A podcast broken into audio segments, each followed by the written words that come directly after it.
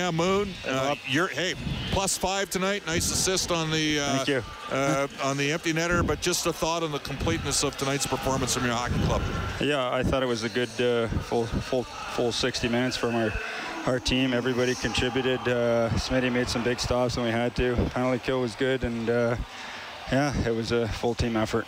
Uh, Dallas, uh, they've got a good team, uh, and Duncan, they battle back from a, a 2 0 deficit to get it to 2 2. At 2 2, you guys were able to string some shifts together that seemed to bring the momentum your way, and some goals followed. How important was that at that point of the game? Yeah, I think that was the difference there. Obviously, they, they came back, uh, tie it up, and uh, we were able to get those two going into the third. So that gave us some momentum, and then I, thought we did a good job in the third of locking it down and playing solid and, and keeping the lead. You know what? Uh, and this will be the last time I'll ever compare myself to something that you guys do, but I make my share of fair mistakes uh, during the course of a broadcast or certainly on my show. That happens once in a while, and you got to bounce back and have good days. And you guys had a tough performance collectively as a team. You and Evan had some tough moments a game in Minny. Look at the last three games since then. How much of that, in your case, is experience, and how much of it is just what you're seeing with the maturation of this hockey club right now, Duncan?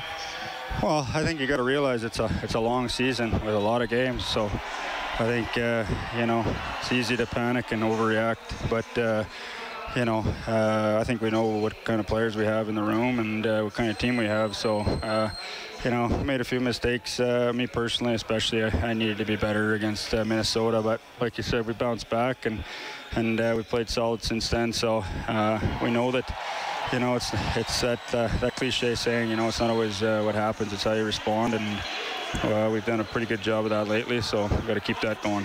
Great job, Duncan. Thanks for joining Thanks, us. Duncan. Okay, thanks, guys.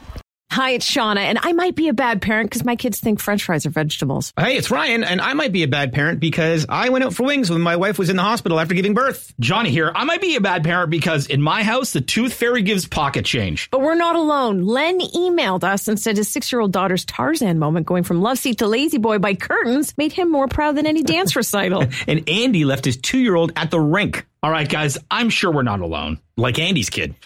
For stories and confessions like this, make sure you check out our podcast. It's called Bad Parents, and it's available wherever you get your podcasts. I left a glove at the rink.